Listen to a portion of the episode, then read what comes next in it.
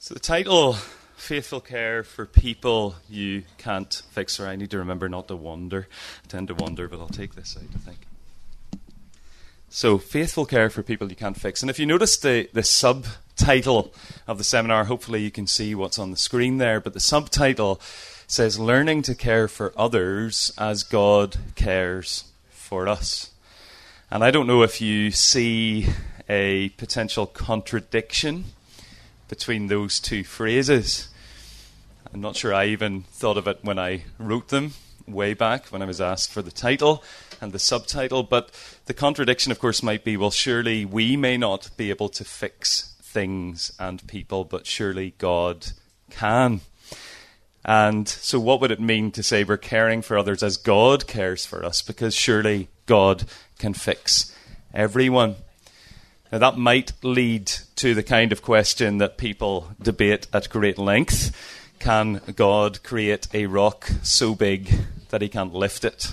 Uh, I'm not expecting you to answer that question or even to debate it. It's a bit of a pointless question. But it is a question that people have raised because when we talk about the omnipotence of God, what God can do, sometimes we say, well, God can do anything. And I know what we mean by that. We're saying that God is not limited in his power. But yet, the way God has created the universe is that there is an order and there is a, a logic, if you like. And so the idea of an unliftable rock doesn't make logical sense. The idea of God creating something bigger than he could lift is illogical.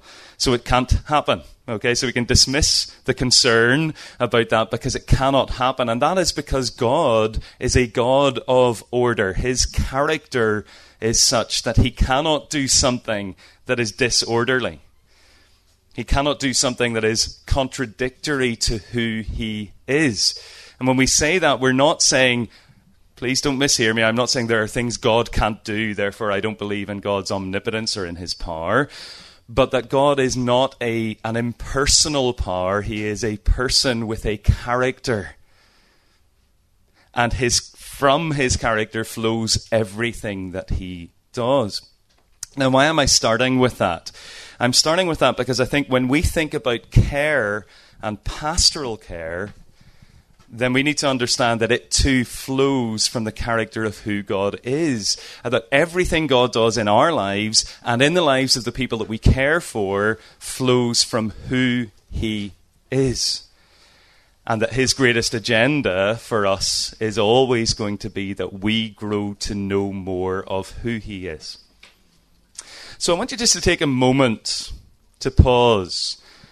Maybe turn and go to somebody that you're familiar with beside you and chat. If there is someone, if you're on your own, you can chat to a stranger or not. That's fine. I don't want anybody to be under pressure. But if we said, well, God can fix many things, and yet many things remain unfixed. In my life, certainly, I'm sure in your life too, and in the lives of people that you care for. Why is that? Why is that? How do we resolve that? Or, or what questions does it raise for us, perhaps? So is that okay if we take a moment just to, to think about that individually or, or turn to each other and just chat about that? Why is it that some things remain unfixed? What does that say or what questions does it raise? And then we'll get a little bit of feedback and move on. So tur- turn in just to, to get us thinking and talking. Okay, let's wrap our our conversation up, or reunite the church, as I like to call it. Let's. any questions? So, not so much comments, but as you thought or talked about that, any questions that you want to throw out to help shape how we approach this subject? And then I want to say something by way of introduction of myself, because I think everyone's gathered now. But any questions? What does fix mean? Okay, what would it mean to fix somebody? So the, it's really good, isn't it, to stop and think, what do we mean by that? Well, you've all come to a seminar that was maybe a little bit enigmatically titled, but what do we mean by fix, and why would we expect to fix people or things? So I, I will hopefully answer that, and if I don't, ask me again at the end. All right. Yeah. Anything else? Okay. So often the, the comment is that sometimes people who have no real faith or re- in God or relationship with God will turn to Him in a moment of crisis when something goes wrong. Um, and so often it is an, an experience of need, isn't it, that turns people to God. That's how life works, that wakens us up to say that what we already have is not adequate. So, how do we handle that? Because in that moment, someone is looking for something, for a fix. But of course, what God wants to do in the person's life might be something different than that thing. Uh, our felt needs, if I can call it that, are not always the same as our real needs, and God, in His wisdom, knows our needs better than we do. So we're dealing with people's very real senses of need, often in very painful and difficult circumstances. And so we want to respond to that with a, a promise of something, but what is the promise? That is the question, isn't it? How do we how do we support and help and encourage without misrepresenting what God might be be doing? Yeah, I know that's not what you said, Anne, but that's a, my reflection on that. But any any other maybe one more question or comment just to help frame things? Yes. So we're we're talking here. I'll just repeat for the benefit of the recording, but that there are some folks. I suppose all of us uh, and this is one of the big insights, isn't it, that psychology and, and psychiatry, since the time particularly of Sigmund Freud onwards, has, has opened up the, the, the recognition that our formative years, our early years, have a very big impact and a lasting impact often on how we think and on a narrative that we tell ourselves, a, a, story that reinforces certain beliefs, the values, of what we've heard as a child, what mum or dad or others around us said can have deep and lasting consequences and impact. And to what degree, I suppose, then the question might be can we expect that to change? Is that something that we struggle with lifelong, or, or can that narrative change? It can be difficult, was the comment, to speak into that and challenge that. Uh, and so, yes, we need to understand that. But I think the, the counter to that is that we need to realize that for most of human history, before Sigmund Freud, people did not think just as much about that. And so there's a danger, in a sense, that we get so caught up with, with this idea that effectively you are fixed as a person. Sorry, set, not fixed in the sense of patched up, but, but set as a person from your formative experiences, and that we shouldn't expect any change. So we're on a, there's a question there, isn't there? You know, how do we not think, well, there can't be any change, and yet recognize how difficult change might be and how long it might take? So, yeah. Okay, well, let's let, let me say something by way of introduction to, to myself for those who don't don't know me. Um, my name is Paul Coulter. Uh, my background, um, well, I'm from Northern Ireland, as you can hear. I uh, have lived in Lisburn all my life from a Christian home. Had a real privilege, like many of us, to be brought up in that environment. Um, moved then into uh, medical studies at Queen's. Uh, after school, at that stage, was thinking about overseas medical mission. That was really where I thought the Lord was leading me to, because there was a, a burden for a ministry of the Word, uh, and then also this love for for medicine moved into to medicine and enjoyed that and was hugely privileged in that. I know some of you in the room are, are in the medical professions, and I think it's a wonderful profession to be in. But then was involved increasingly in ministry, gospel ministry with people, and there wasn't space in my life for both of these things. Uh, and I, I couldn't give myself fully to a medical career. I couldn't. I'm not saying others can't, please uh, understand that, but I couldn't and also fulfill that calling to the word. So moved into church ministry cross culturally with the Chinese community in Belfast, uh, and then uh, into a, a, a, local a church that was more local born folks, um, and then moved into training and teaching folks in Belfast Bible College, which um, I know some of you will know me from there. So just recently in April, I've again taken another step, which uh, maybe it's not always easy to see the the, the the story that runs through that in another person's life, but there is that story. I've always had that sense of a burden and passion for training people and a love for the church and a belief that it's in communities of God's people that the gospel is worked out, is demonstrated, and lives are transformed. Uh, and so, although I, I loved my time at the college, and I think there's a real place for colleges to train those who can and should go, my calling is really to come back closer to churches and to be doing training close to churches in areas that they recognise that they need for people who, who maybe would never go to Bible college um, and yet who, who really need that training. So that's a big part of what we do in Living Leadership. The other thing that we do is supporting leaders and, and often giving pastoral support and encouragement to people in leadership, which, believe, believe it or not, is really often lacking. Um, so pray for us in that. I've only been in it since April. The organisation has been around for 15 years, uh, led by a man called Marcus Honeysett, who some of you might know of. Marcus continues to be the director, but I'm heading up uh, all of the ministry operations across the UK, but I'll still be based in Northern Ireland. So that's the plan. Now, the, the clipboard, Mark, did that go? It's gone round. So, yeah, I mean, that there is a clipboard there if you want to sign up to this strange organisation you've never heard of to hear about what we do, please put your name down, but you can unsubscribe from that at any time, okay, as uh, as we're required to, but quite rightly. So don't feel if you sign up you're going to get bombarded with stuff and you can never get out. But if you would like to know more, sign up to that or come and speak to me. Uh, you can take one of my cards and we can have a coffee. Uh, the flyers that are there talk about a course, as I say, in pastoral care that we're starting in uh, the new year 2020 down in Lisburn. Uh, so, again, that's really to help folks who are going to be seriously involved in pastoral care to be well equipped. So, a lot of what I say here we could, we could take so much further. But let's get into this subject and really think it through. What I think we need, or what I believe wholeheartedly we need in our churches and in our lives, is gospel shaped care. Now, that might seem a little bit obvious. We are gospel people. We are people who are saved through the gospel. We are people who believe the gospel. We are people who want to share the gospel.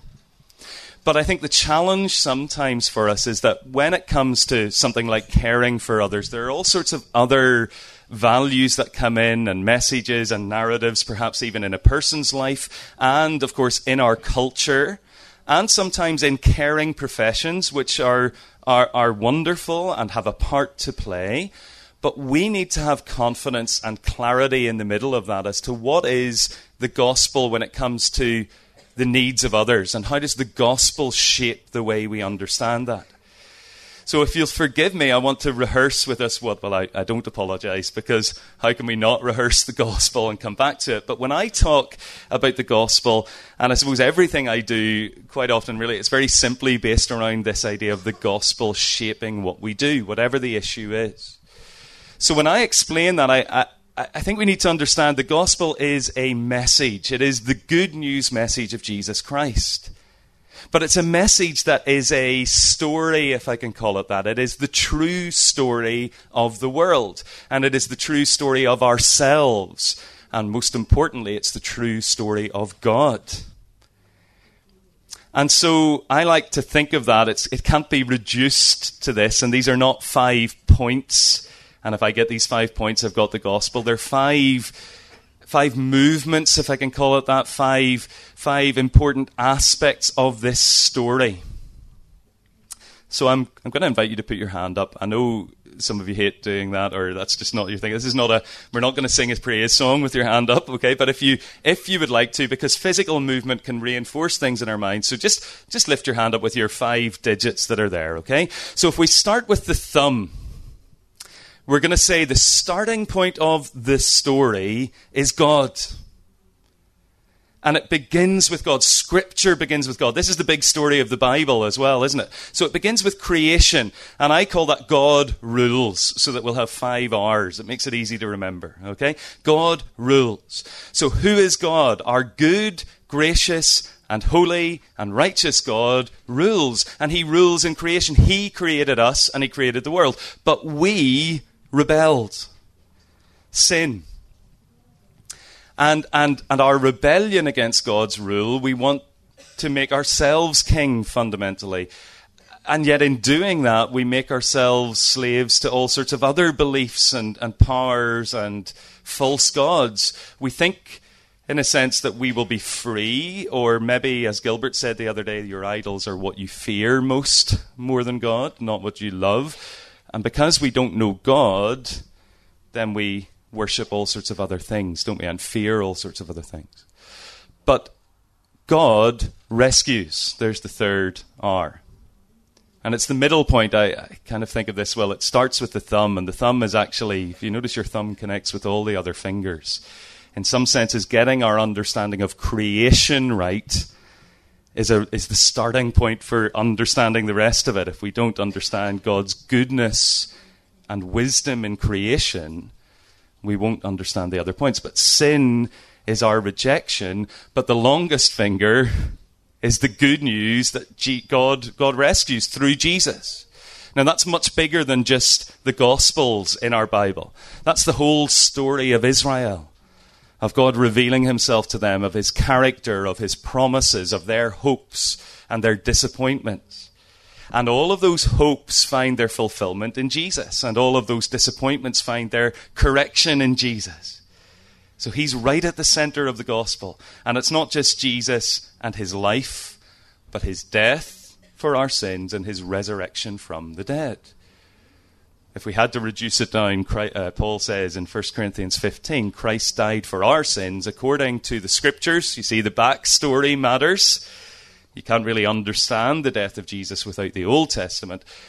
And he rose again the third day according to the scriptures. That's right at the heart of the gospel. But fourthly, we respond. We respond. And that means that there has to be a response. Let me bring these points up. I should have done that as we go through. But we respond. Repentance and faith are necessary for us to receive the life that God offers to us in Christ. Now I know this is foundational. Please, I'm not. I'm not trying to, but I think we need to start with the foundation. So they acknowledge the rule of God. When a person repents, they're not just saying, I feel bad about what I've done, or even I feel sorry for what I've done. That's, of course, part of it, but it's more than that. It's saying, You've been right all along, God. and I got it wrong, and, uh, uh, and I'm acknowledging your rule.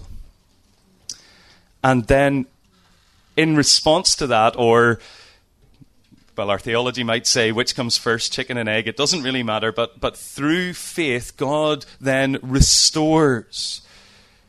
So the gospel doesn't finish. Now, sometimes we've communicated the gospel in four points and it ends with our response, and I understand that. We're calling people to a response, but we mustn't forget the gospel begins with God and it ends with God, and it's got God in the middle. It's really all about Him. And He restores, and that is a present restoration by the power of the Holy Spirit who comes to live in our lives, to make His home in us, who begins to transform us into the likeness of Christ as we respond to the gospel. It's never the Spirit without the gospel or the gospel without the Spirit. The two work hand in hand, the Word and the Spirit. Present help and future hope. Now, it's funny how move, moments happen in the church and emphases kind of shift. And maybe Gilbert again said this one of the mornings, or maybe it was Sunday evening, but maybe in the present moment there is more of a focus on the present help and a loss of an emphasis on the future hope. That the fullness of our salvation, the fullness of God's kingdom, will only come when Christ returns in glory. But we must understand that, mustn't we? If we're going to be thinking about caring for people we can't fix.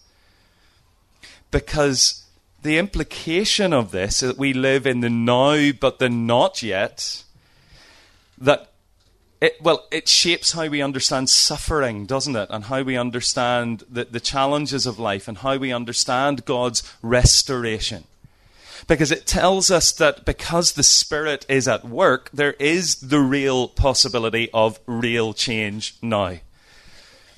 And when a person is in Christ, the old has gone and the new has come. And we cannot accept the idea that, well, your childhood experiences fix set, not fix and repair, but set who you are, and you cannot overcome them. Your personality is just that's who you now are, and there is no possibility of change, or your desires cannot change. They are fixed. We must recognize that if God chooses to change these things as we repent and trust in Him, He can do that. Of course, He can.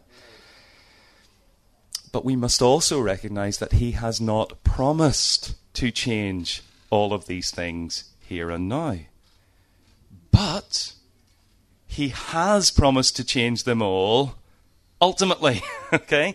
So you understand why I'm starting with the gospel to frame our understanding of this, because the implications are God can fix anyone, but first of all, that often depends on our faith. He doesn't just ram stam in and, and, and change people. Maybe he can if he chooses to do that. But, but, but for the real lasting change of conversion, that requires a response of faith. Think about the ten men with leprosy who came to Jesus. Ten were healed. How many were saved? One. And it says it in the text. Only the one who came back and thanked Jesus for it was saved. So, yes, the bodies of the others were, were healed in a miraculous way that we would, we would be so grateful for if it was in our lives, but the real lasting change, eternal salvation, happened in the life of the one who came back and thanked Jesus. So, faith is, is, is necessary. We know that. But secondly, God will fix everyone who believes completely. Not who believes completely, but He will fix them completely. I want to say that absolutely strongly. God will fix you completely in every sense of the word. Salvation is total. God has promised that there is healing for all who are in Christ. But, and it's a very, very important but, He has not promised that that will happen now, in this life and in this age. And we know this, don't we? Even where we may have experienced or seen others experience a miraculous healing, if you follow their life for long enough, they will have become ill again with something else, and ultimately they will pass through death unless they live until Christ comes again.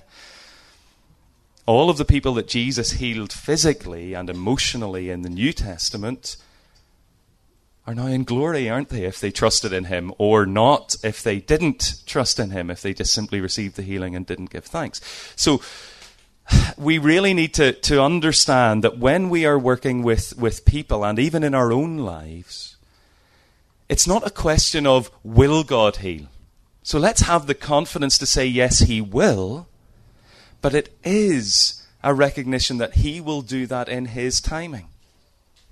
And so as we're called to care for other people, some people we care for cannot be fixed. Either because they will not respond to God,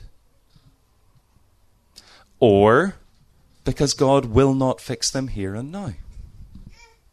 Yes? I mean, can we, can we agree on that in a sense that we do need to minister to, to care for people who cannot be fixed? Not because God is not powerful but because God will not override their response to Him and their faith, and also because there are times when God chooses not to heal in this age. Now, that should be quite obvious to us if we've read the, the, Bible. We've read Paul, or we can read him in Corinthians, can't we, when he talks about his thorn in the flesh.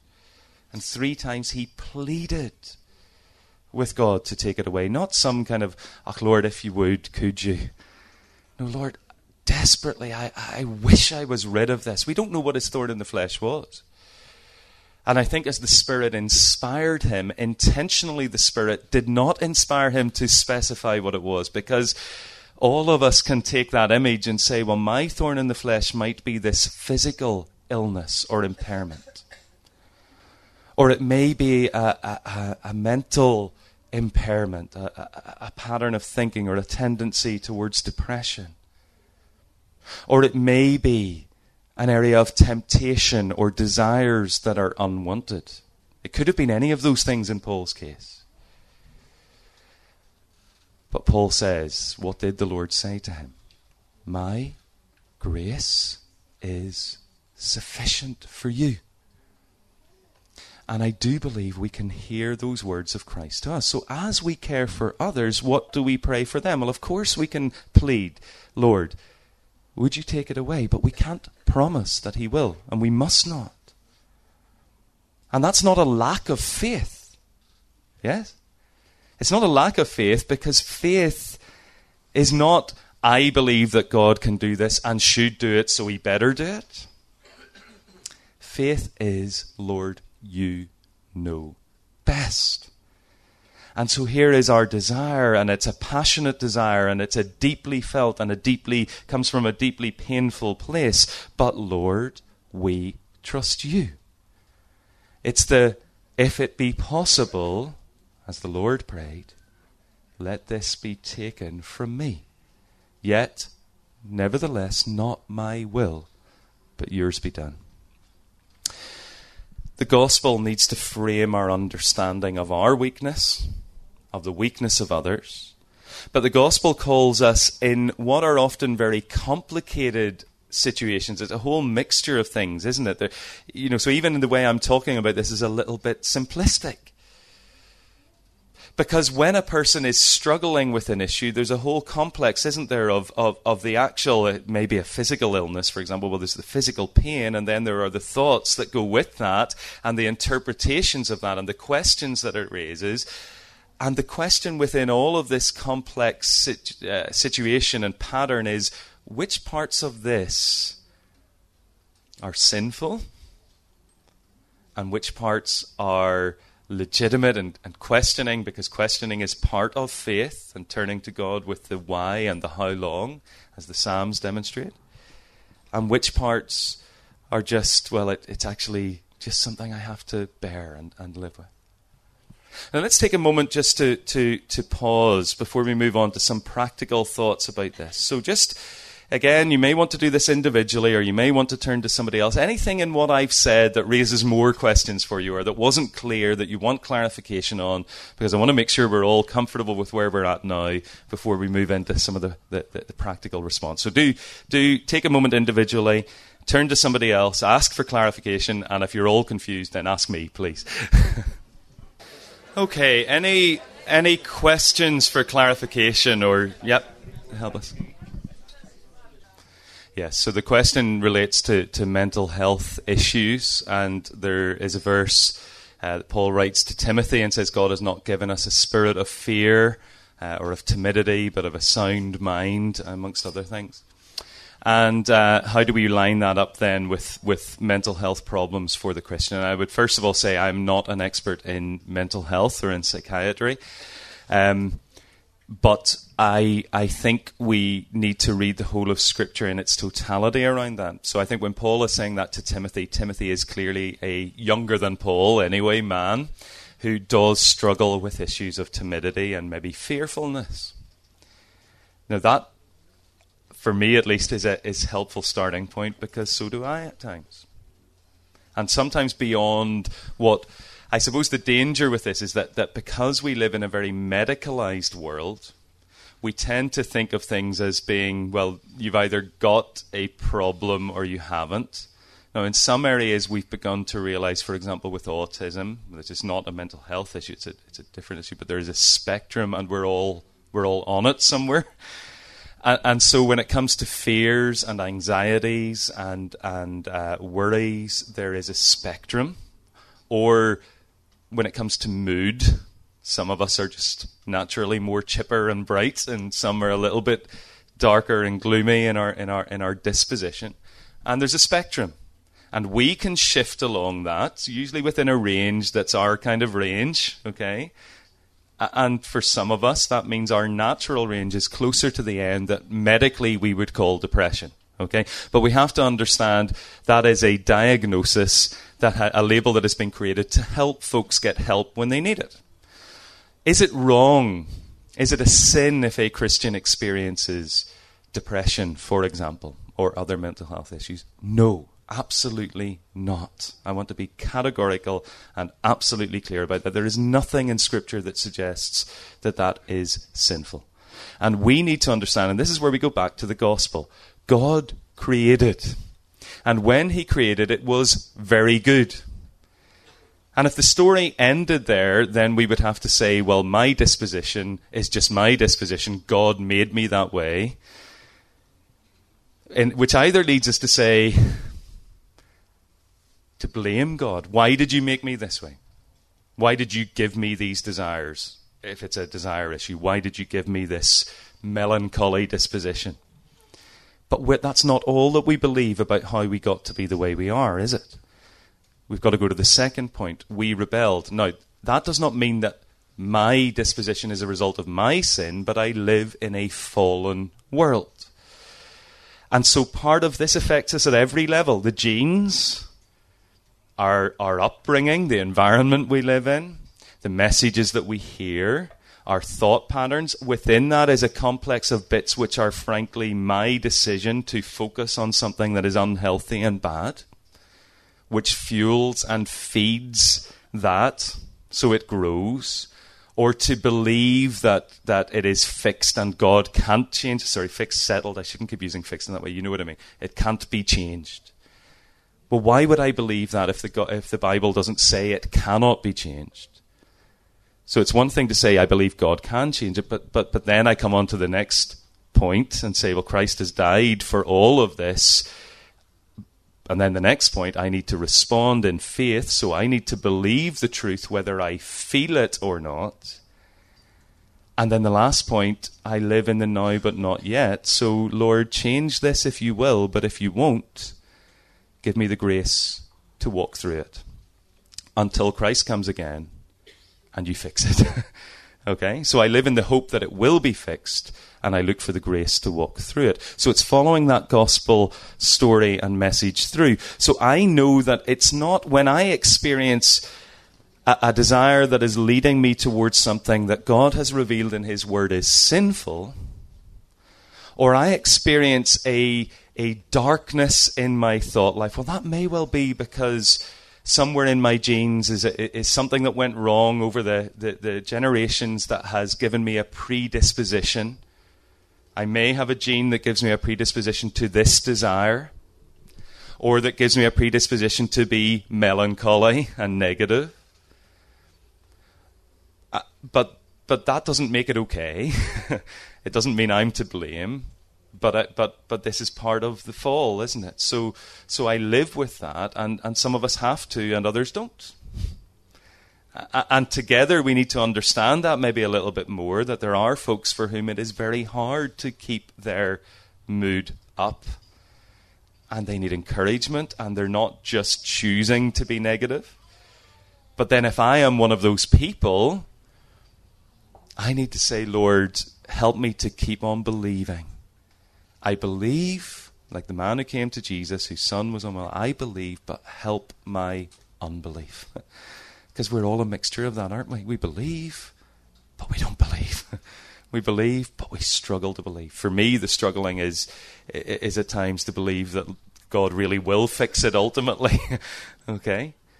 But but that's our experience, I think, whatever this specific issue is. So sometimes we kind of single some things out and we say, oh, Christians shouldn't experience that or if you become a Christian, that will disappear from your life, and if it hasn't, you don't have enough faith. Where does it ever say that in Scripture? It simply doesn't.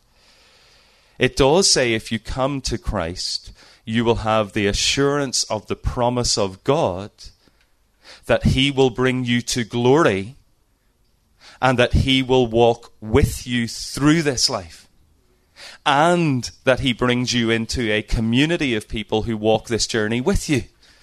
Yes? Amen. that is promised. So we need to be that community, but we need to stop beating ourselves up for the things that have not changed and maybe stop judging others for those and realize that eh, within all of that, I said um, feelings, didn't I? Gilbert said it this morning, in fact, um, that we do live in an age that is feeling obsessed. And I think in some of the deep and difficult pastoral challenges that we face, we can get it wrong by focusing on the feelings, okay? And what I mean by that, is, and, and, please don't misunderstand me, I don't mean that feelings are unimportant. If you don't feel, you're dead. okay, so feelings matter. But feelings need to be brought into alignment with truth, don't they? Yeah? And so the danger is, but, but, you know, but with that, when I say they need to be brought in, into alignment, that does not always mean that the feeling will always change and, and will never come back. Okay? because it may be that it's part of my genes and my experience and the narrative that I've told myself self for years or that I was told by others.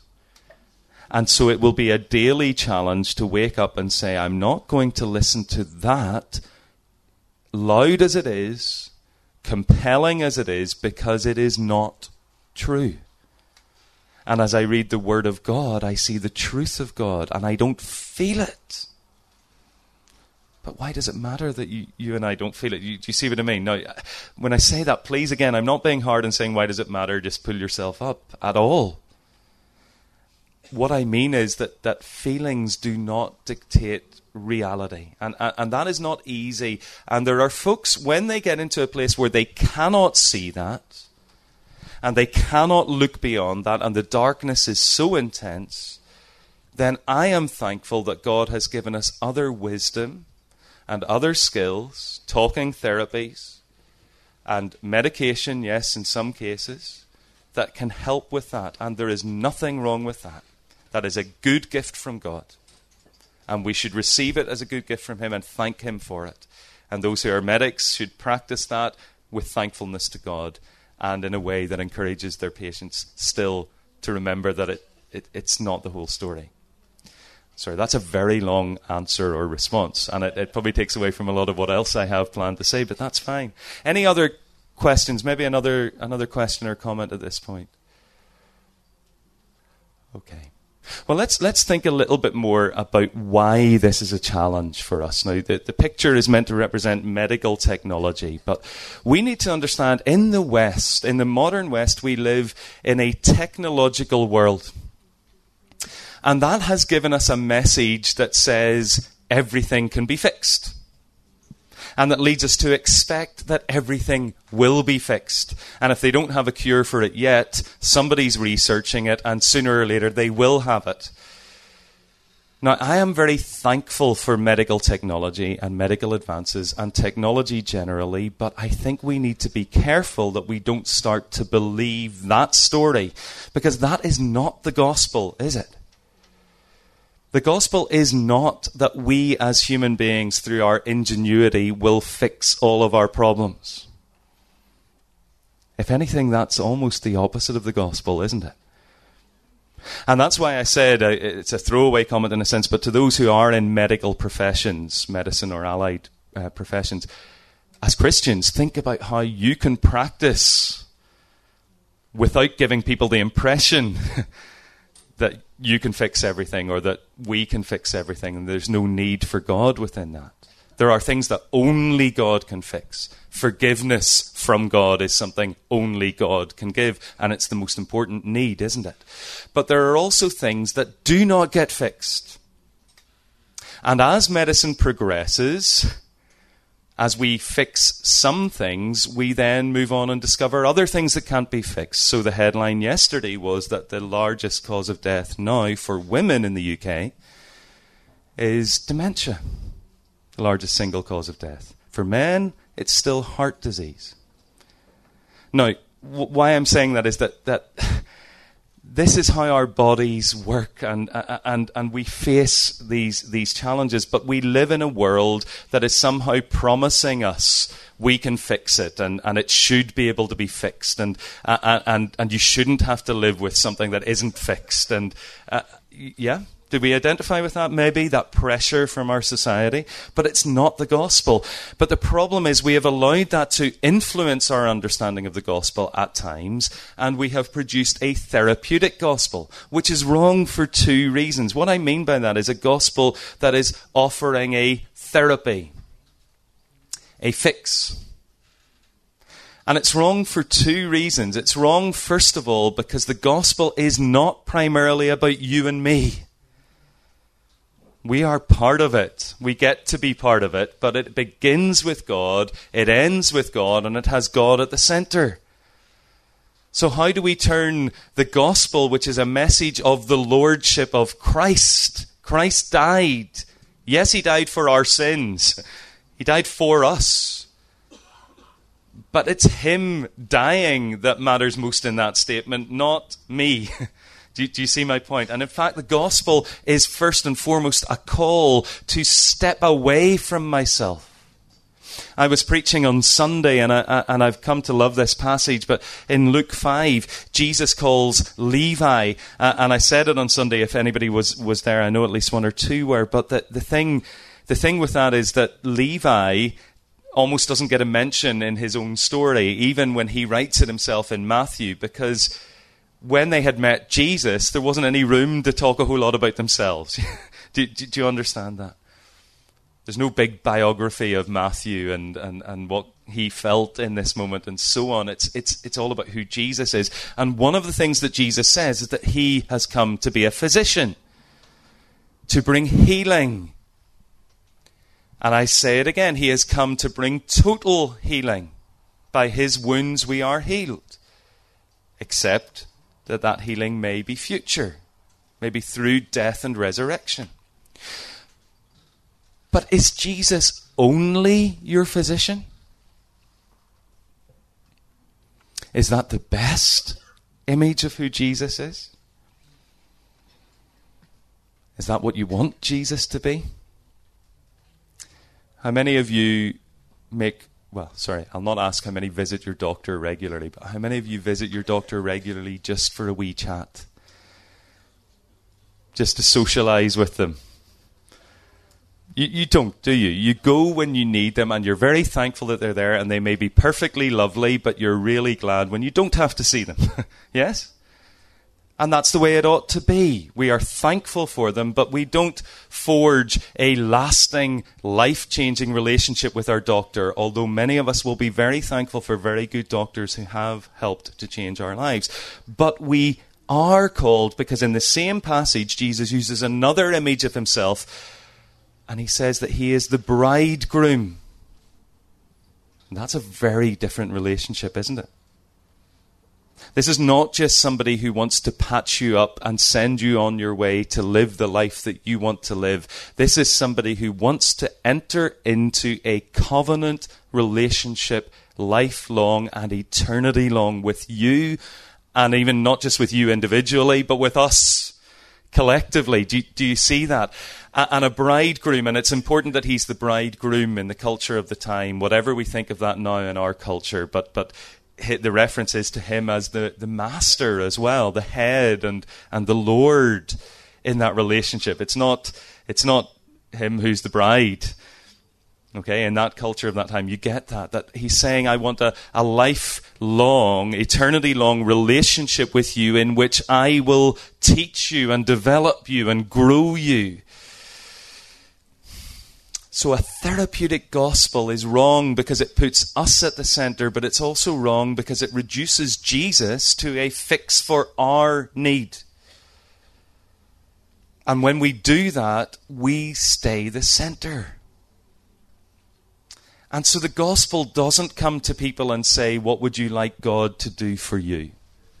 It does come to people and say, Christ is Lord, and He, he I don't know what he wants to do in your life, but I know that he loves you and I know that he wants to do something in your life, and that's going to mean change.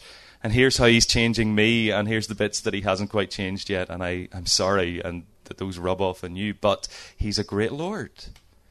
Do, do, you see what I mean? So it's getting the gospel right that allows us to approach people with that.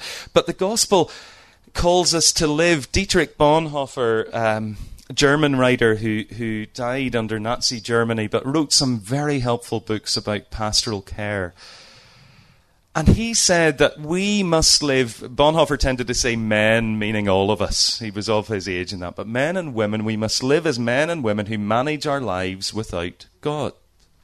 Before God and with God, we live without God. That's a hard statement, isn't it? Bonhoeffer was a man of faith, a believer, a, a, a Christian. But what he's saying to us is that God, the way God has chosen to work in relationship within our lives is that there are seasons and times of life when He seems to be absent. We don't feel Him. We don't have a tangible experience of how close He is. And that is not an abnormality within our lives we've maybe created a sense that the normal bit is when I'm at New Horizon and there's a big buzz and it's so encouraging and so exciting. And then I have to go back to this abnormality of being with a small, tiny community of people where the preaching is okay and the songs are all right. Maybe that's our fault as New Horizon that if we've contributed to that, you know that's not the way it's meant to be. And so we shouldn't go into life with the expectation that the highs will be where it is. We have to learn to live under God or before God and with God without God. Not because He is not there, but because we do not feel it. We do not sense it with the same immediacy.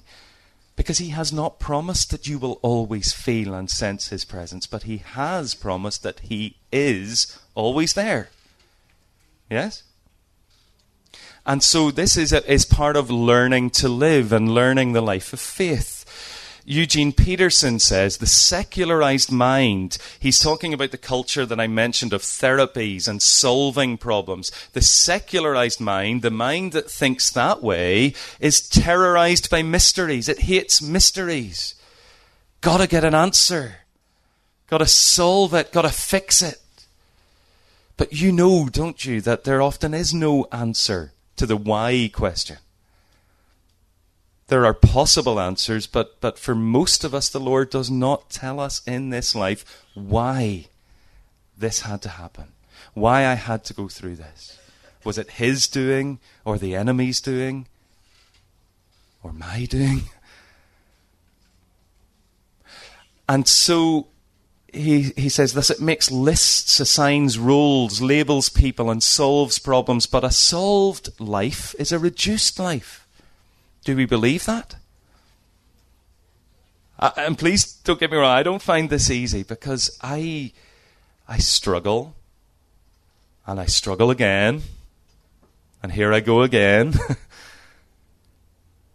but maybe a solved life is a reduced life because maybe it is in the mysteries and the struggles and the questions that we learn humility and grace and patience and faithfulness and tenderness towards others who are struggling. And Henri Nouwen said, Our lives are not problems to be solved, but journeys to be taken with Jesus as our friend and finest guide. Isn't that true? I think it is. Now, please, again, don't, don't get me wrong. I'm not saying God cannot do the miraculous uh, uh, and the sudden dramatic change, but more often it seems that it is walking with the shepherd, learning to receive his care. And Nouwen said again, sometimes in living the questions, answers are found. More often, as our questions and issues are tested and mature in solitude, the questions simply dissolve. Some of mine I'm still waiting for them to dissolve. but then I'm on a lifelong journey, aren't I? And I'm still breathing.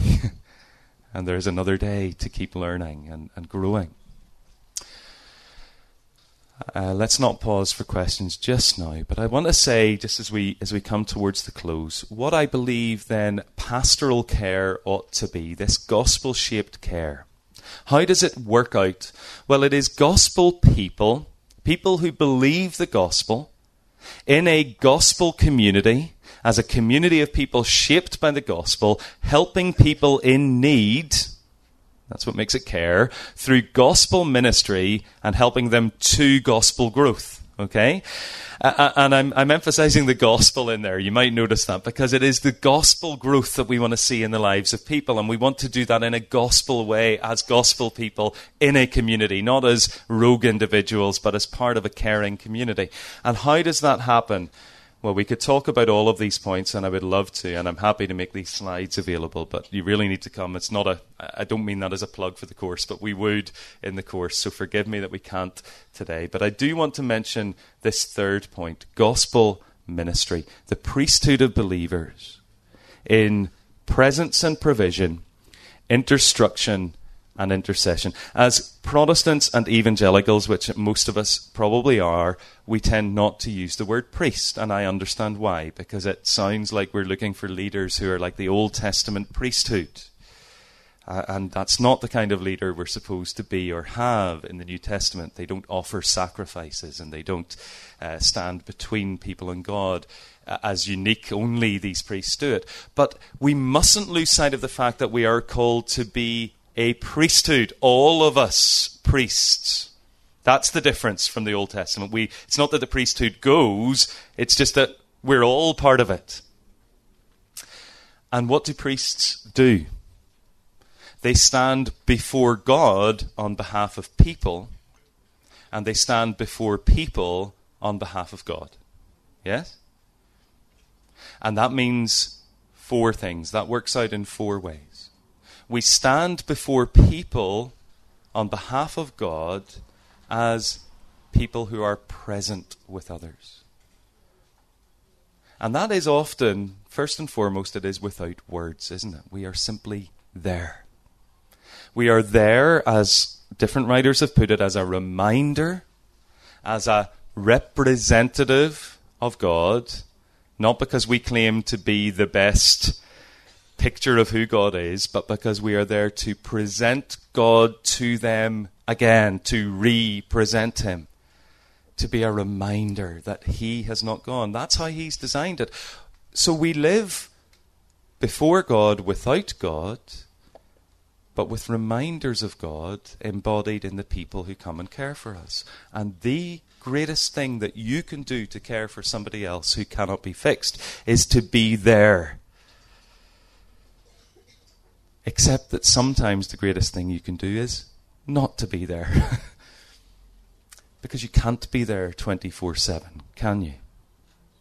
And it wouldn't be good if you were. You would crumble, they would become dependent on you.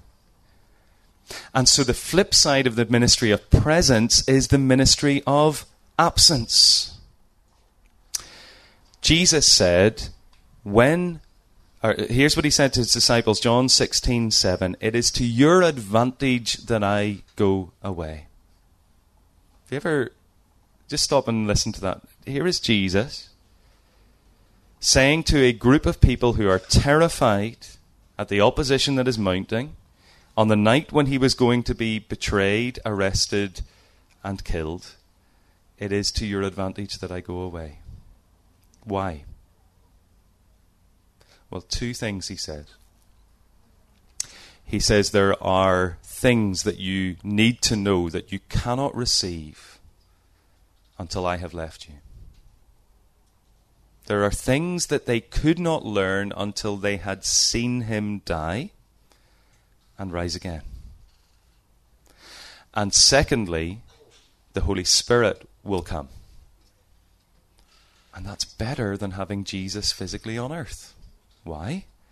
Because if he's physically on earth, he can only be in one place at one time, but through the Spirit, he can be across the globe in the people in whom the Spirit lives.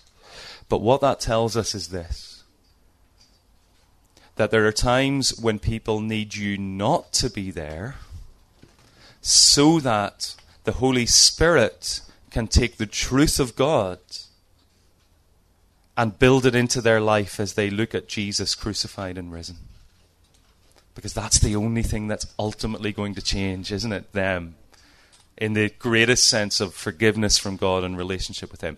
And I say that to say that the skill of pastoral care and the wisdom that is required, which I can't teach you because we learn it as we go, don't we?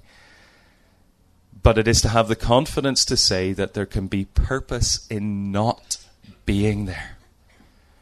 And there is certainly wisdom in knowing your limits when you need to pull back, and you're not just doing that for your preservation, although that's part of it, but it can actually be for the good of the other person. And if you've cared for a lot of people, you've probably seen this.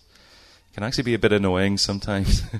you've gone along and visited and spent a lot of time and said a lot of things and listened to a lot. And then you go on a holiday and you can't see them and you're worrying about them, and then you come back, and, and it was when you weren't there that suddenly they seem to make progress. But isn't that wonderful? Because it's God who's doing it and He gets the glory. I'm not going to say anything more on that. Our time is up, but there are more, of course, much more. And if we had more time or a series or whatever, we would talk about each of these dimensions. But the purpose here is to say we need to be gospel people who understand what God's work is in the lives of people, what He has promised and what He hasn't, what is for the now and what is for the future but to be faithfully committed to being a presence with people, which all of us can do. That's the wonderful bit, whether you can speak or not. Now, we do need people who can instruct and advise, and we need to be prayerful, intercession. Then you come before God for the people. Bonhoeffer again said that that is the beginning of love for the brotherhood, is to pray for them. And so, so don't forget that dimension. But as you come into relationship with people, be a presence as a reminder of the constant presence of God, even if there are no words. And have confidence that God will work through His Spirit according to the truth as they respond, even and maybe especially when you aren't there. so know when there's a limit, know when you should pull back, know when you should say, No, I can't be with you every week anymore. But I will keep in touch and we'll catch up once a month. And know that that's not just for your protection and it's not uncaring, but it is so that God can do His work. We need to finish up. Thank you for your patience. I will be here for a few minutes. I do have a meeting to get to at 1, but I will be here for a few minutes. But can I pray just as we as we finish?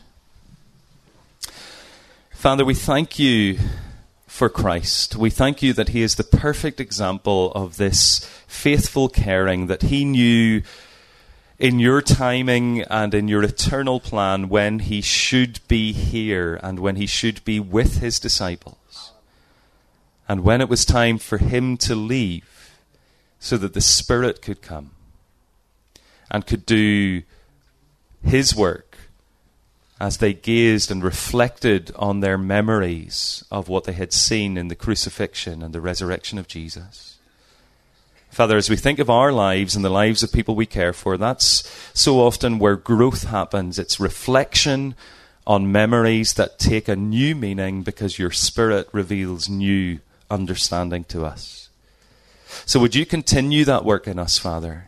In we who are broken people, we thank you that you promise that in Christ you will fix all things that are wrong. This whole universe will be restored, and we as part of it. And we confess that we struggle when you don't fix us now. We don't get it, Father. We don't understand. We cry out like the psalmist, How long? But help us. We believe.